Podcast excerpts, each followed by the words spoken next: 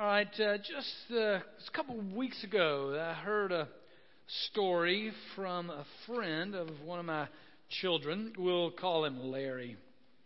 And uh, Larry um, was telling a story of their uh, interaction with their landlord. Um, you know, first uh, college campus, got an apartment, and the heat goes out. Um,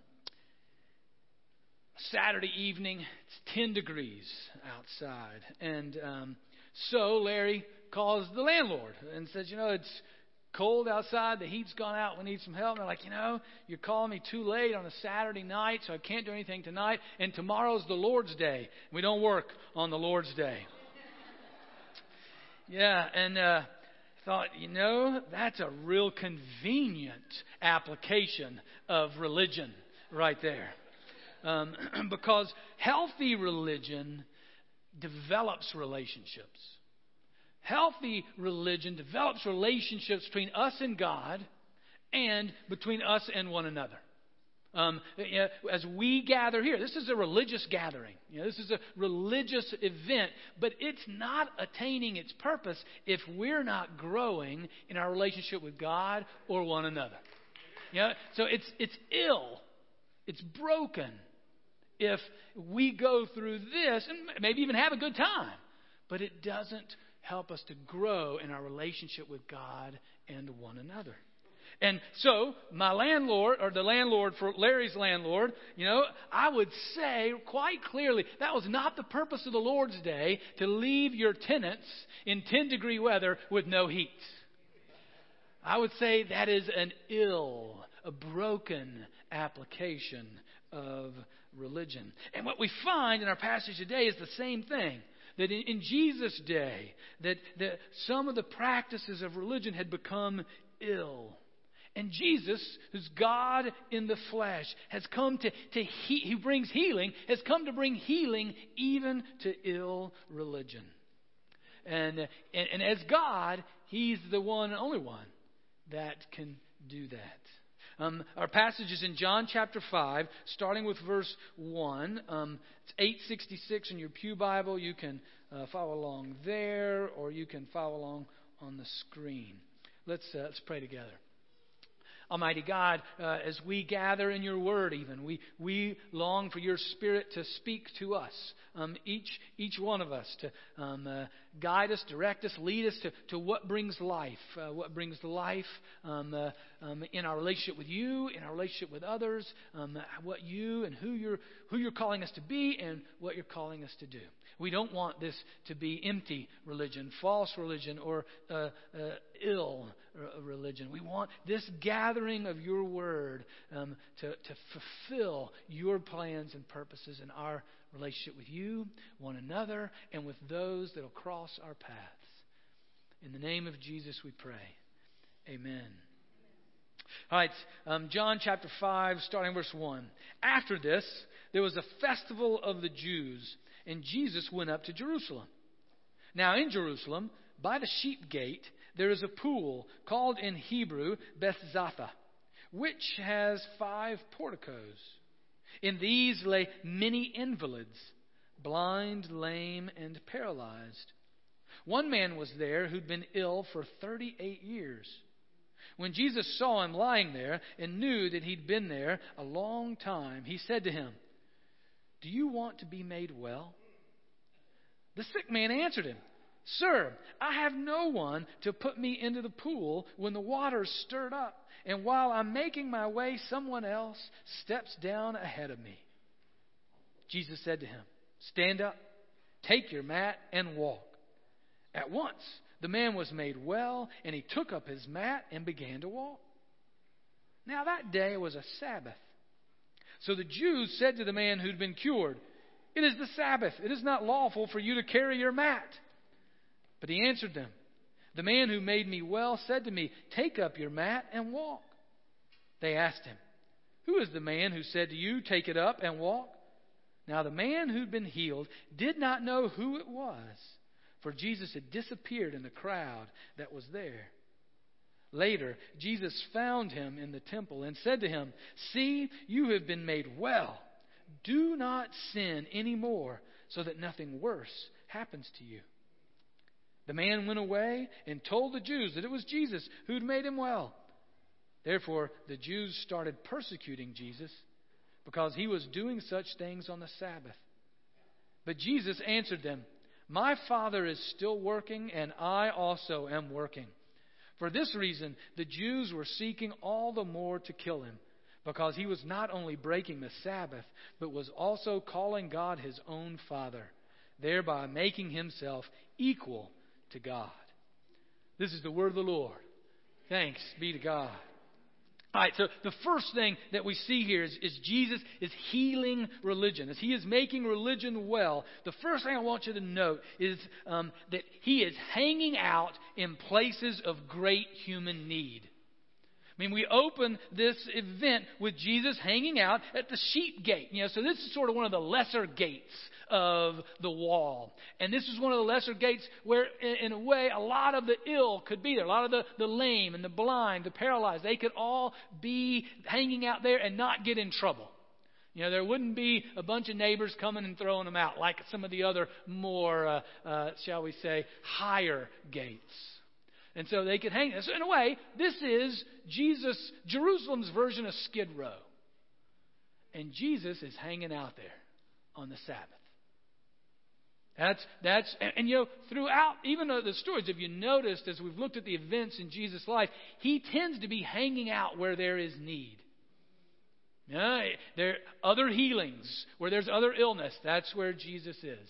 Relationships are broken. Um, uh, that's where Jesus is hanging out. Where where there is brokenness, and we'll next week we'll see where there is hunger. Jesus is there, and in each one now, then he's bringing food. Jesus hangs out where there is great human need, and therefore, Jesus' church, who is Jesus' body, is to hang out where there's great human need because that helps cure the ill of an ill religion.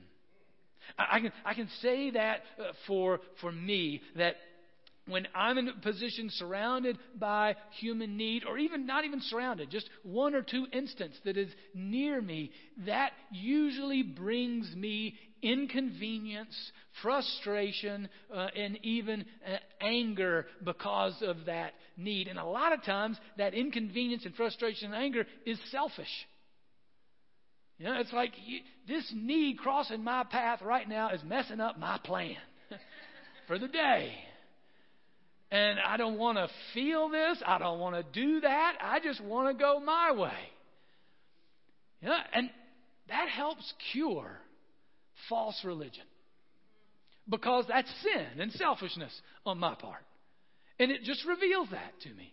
It reveals to me that I am a broken sinner. I am a flawed human being, and I need Jesus.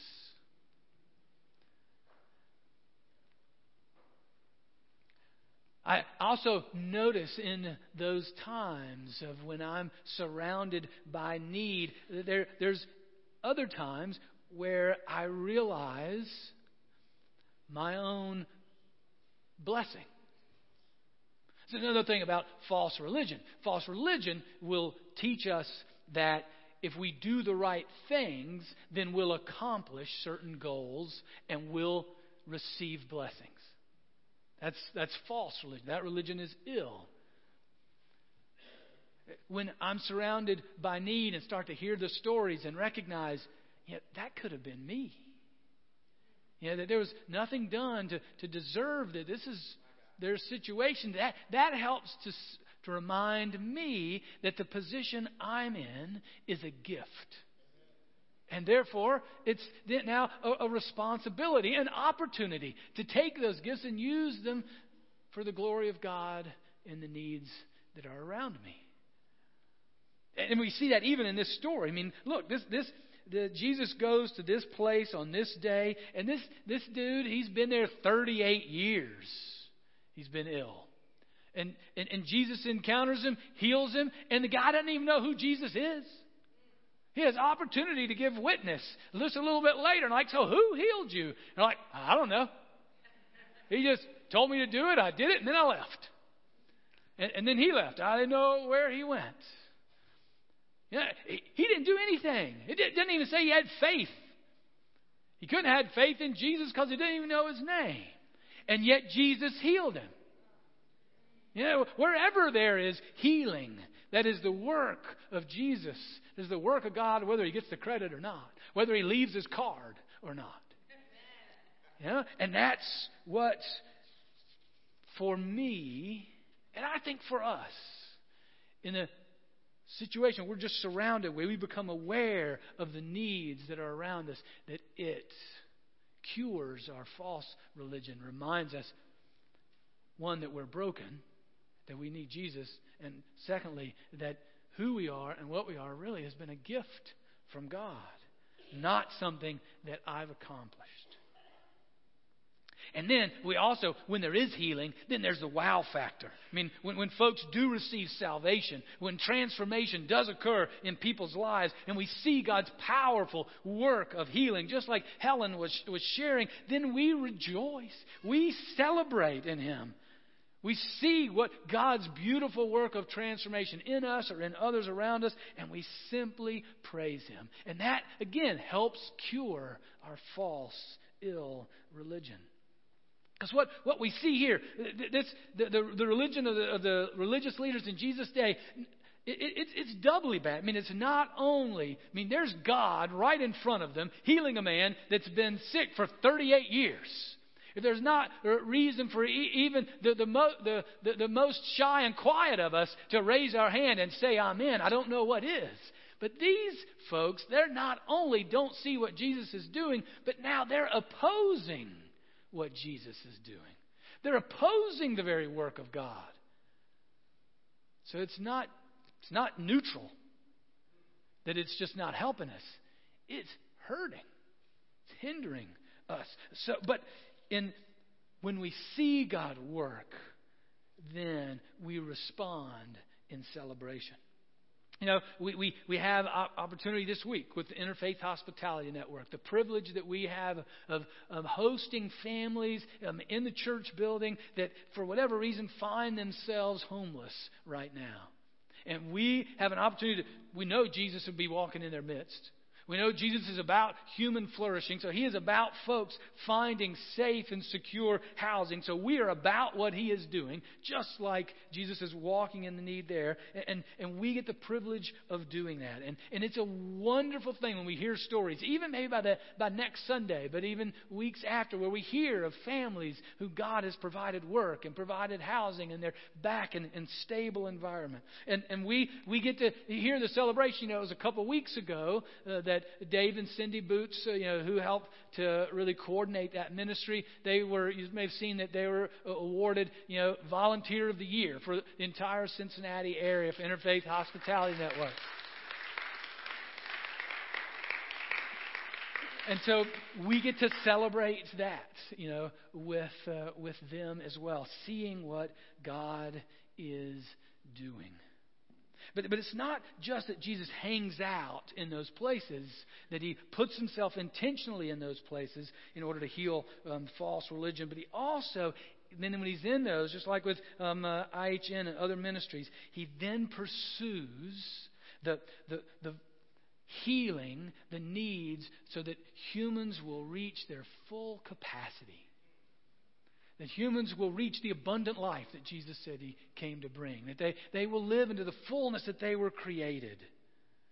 And, and we, we see this now with Jesus in the interaction with the, uh, with the man that he healed. That it, there's a, a holistic healing here. There's, it, it's, it's mind, body, and soul. And it's also participation, it's a partnership here. You know, catch this. Just look at the interaction here. First, you know, that Jesus comes in and he sees the man, and he le- you just sort of get this picture that he leans down because the guy's on the ground and asks him, "Excuse me, do you want to be healed?" I I got to think if I'm Jesus, I'm just going in poof. You know, you're healed. I'm not stopping to ask any questions. It seems like a no-brainer. But you know, like Helen was sharing earlier, it's not a no-brainer. As we'll see, healing can bring trouble. It, it, sometimes it can be comfortable staying in the place where you've been 38 years. Uh, but anyway, first, we'll, we'll get there. But Jesus, uh, so he first says, you know, do you want to be healed? You've got to be a part of this.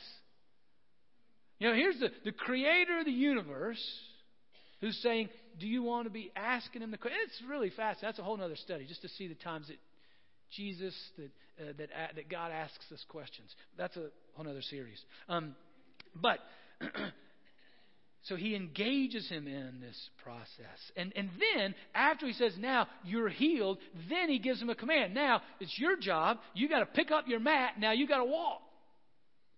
You, you, you've got to go. Jesus doesn't reach down and pick up the mat for him. He, no, you, you've got to do it. So there, there is a partnership here. There is, and there comes time when, when we are, are in that position and that God is, is healing us. It means there's times we got to take a step with him. You know, that maybe it means, you know, if we're we're wanting to get to get married, it's not we we've got to go look and the question is are we being the person that's going to be the spouse we want for the other? You know, that's the focus. And we're looking for a job. Well, that means, well, maybe we need to go back to school. Maybe we need to go to, to we got to start putting our resume out. We, we, we've got to participate in this process. If relationships are broken, then it means counseling needs to be pursued. And if we're, we're facing the addictions we're facing, it means we, we got to work the plan. We got to join on the team. We, we take those, those steps. We got to pick up the mat and walk. That's how Jesus is, is pursuing holistic healing that, that involves body, mind, and soul. And you see then at the end that Jesus, so you know, the guy goes back to, I don't know who healed me. Well, Jesus then runs into him in the temple and, and says, um, introduces himself to him, and he finds out his name, but he says, Now go and sin no more. Body, mind, and soul. He's about the whole of human flourishing. The, the whole of, of, of human capacity that He's created us to. And even if that whole healing causes a stir, even if it really gets us into trouble. Because, like I said earlier, sometimes it's easier to, to stay sick. I mean, this guy, he could have, think about it, uh, he could have stayed on the ground just for another day. Hey, Jesus, let me just stay on the ground for another day, and I'll get up and carry my mat tomorrow. No, that would have avoided all of this. But he didn't. And, and you know, been in situations where folks who are particularly like facing addiction. As they're facing addictions, you know, and it's it, it's a team. That's a team game. And, and it's a beautiful thing to walk with, with folks who are recovering and have been doing it for decades in the way that God provides the structure and the power within them and outside of them to, to reach that and to have that victory and that healing, and it's beautiful. I've always also walked with folks who are pursuing that, have the team around them, and they're taking some steps, but you know, it's scary to be well. If their lives have been characterized by addiction for years. You know, that, that for them to, to step out and have to take responsibility, to live into a new place of freedom, that can be really scary. You, you see that with folks, um, sometimes they, they've grown accustomed to being in jail or in prison. And to get out of jail or prison is really hard because now they have to take some of that responsibility and develop new support networks and, and have to trust God to provide. It can be scary and hard and cause trouble when we pursue healing. But that's part of Jesus, again, leading us to trust in Him. Anything that leads us to trust in Him is a good purpose. You can see it also corporately in larger settings. For, for, example, you know, with Interfaith Hospitality Network, and you, you get to know some of the families that are there, and you hear some of their stories, and you find out some of the ways that, that the, the, the workplace, their, their, their businesses that, that they, where they work, treated them wrong, or that some of the, the, the things in healthcare didn't serve them well. Um, uh, you, you find out somehow some of the government regulations actually hurt them instead of helped them. And, and, and that leads you to then start to pursue justice. You know, you see uh, what's going to, as we continue to work with Pleasant Hill School, you know, a school just down the street where there, almost 90 to 95 percent of the students at the school are free and reduced lunch. Well, that's just a recipe for disaster. That is not a place for flourishing education. That, that, that's not a recipe for that to happen. And so, as we continue to learn and grow with them, we're going to be asking the question well, how do we get here? What's, what system is in place that is creating this? And when we start to ask those kind of questions and start to push in to say, well, how do we bring healing to this? That's going to start messing with a whole lot more people. You know, and that's going to start messing with po- political issues and that kind and that but Jesus is healing that as well. But that's going to cause more trouble as well as, as healing.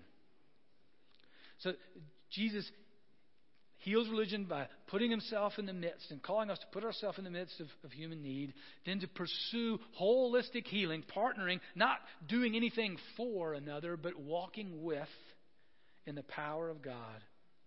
And in that doing, then, and, and he will then is working to heal religion by correcting our false religion.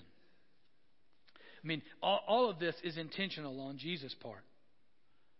I mean, he could have healed the guy the day before. Or he could have just waited a day. I mean, he's been sick 38 years. What's another day? But he purposefully healed him on the Sabbath because he comes to reveal and heal false religion.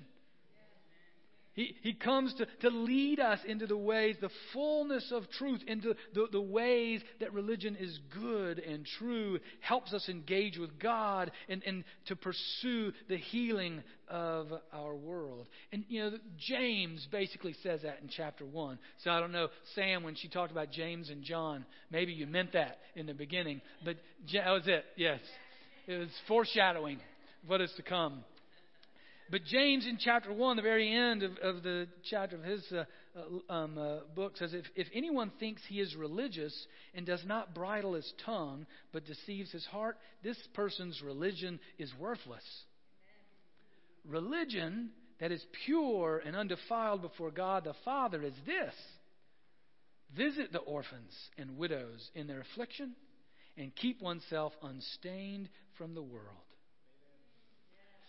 See, in, in his hanging out where there's need, and pursuing what is healing, and having the, res, the, the response of the religious leaders of the day reveals how broken their religion is. Because they, they, they were doing the religious stuff right. You know, I mean, they were keeping the Sabbath, right? And they were holding one another accountable to it. I mean, that's why they got angry. They, it, we're, we're told later on in the, the, the passage, they, they, were, they studied the Bible. Verse 39 of the same chapter. You search, this is Jesus talking to him. You search the scriptures because you think that in them you have eternal life. And it is they that testify on my behalf. Yet you refuse to come to me to have life. You know, so, I mean, again, you see, the, the even Bible studies to point us to Jesus to find life in Him, not in a book, but in a living Savior. But the book is to be used for that purpose. And then they also had good relationships with one another. Verse 44 How can you believe when you accept glory from one another and do not seek the glory that comes from the one who alone is God? Yeah, sobering. A sobering word from Jesus to the religious leaders of the day. You know, that we, we, we, we got to keep the main thing the main thing. Because everything else has to point to Jesus or it's an idol. We worship it instead of worshiping Jesus. We, we can use religion to get out of a late night Saturday call. We can eh, to, to fix the heat. We can use religion to, to satisfy our own pain, to sort of keep us at distance from the pain of the world. And that's the very opposite that Jesus showed us, that the Scripture teaches, and the very opposite of the heart of God. So these folks were fulfilling their religious obligations, but they were missing God, who was right in front of them. And so it's wonderful is this this process that Jesus has given what Jesus has given us here to continue to intentionally put ourselves in the, the, the face of the, the need that He's calling us to, to pursue that holistic healing, and to see Jesus in that journey. Because He's there. He's already there. He's already ahead of us. He's, he's doing He is there. And good religion has our eyes and ears open to see Him in the midst of those intentional places that we go to engage in the need of the world. And because it's when we, it's, it's a wonderful cycle. It's a wonderful feedback loop. Because it just, as I shared at the beginning, as we're in those places, we see Jesus, then He shows us our own need. And we fall on our own faces before Him and cry out how much we need Him. And, and it's, a, it's not just salvation of the world, but it's the salvation of the church that He calls us to this. Because we are always going to be, our, my natural tendency is to just to protect myself, to build up all the walls, to use all the good things I can, to keep myself secluded from the pain of the world, not to enter into it. But what, what the, the wonderful thing that Jesus is showing us here is that you know, when we, we do that, it becomes a wonderful cycle of encountering Him there, of challenging us, tearing down our walls, and seeing what He is doing, and bringing healing to all that are involved to the religious leader and to the man that's been sick for 38 years.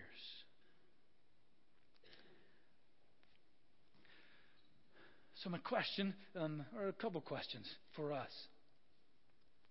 One is, you know, how are you intentionally putting yourself in uh, uh, places uh, of need, of, of human need that's around you? And are you looking for Jesus there? And how are you encountering him there? He's there. Yeah, be prayerful. Um, uh, be aware. Be, be looking. But it's a good word from Jesus. All right, wait a minute. Am I engaging the need of the Am I asking Jesus, all right, where, where's your heart breaking, and where are you calling me to be a part of? Now, don't don't go be don't go messianic complex. You you can't solve all the needs of the world. You know, but he, he's going to call you to some. What, what are they? You know, are you being called to those or are you running from them? Yeah, but because be called to them is what cures us. Or, and are the, the religious practices in your life, or are they just to sort of keep you comfortable and, and, and peaceful, or are they engaging you with the living God? Where, where might your religion, our religion, be ill and in need of healing?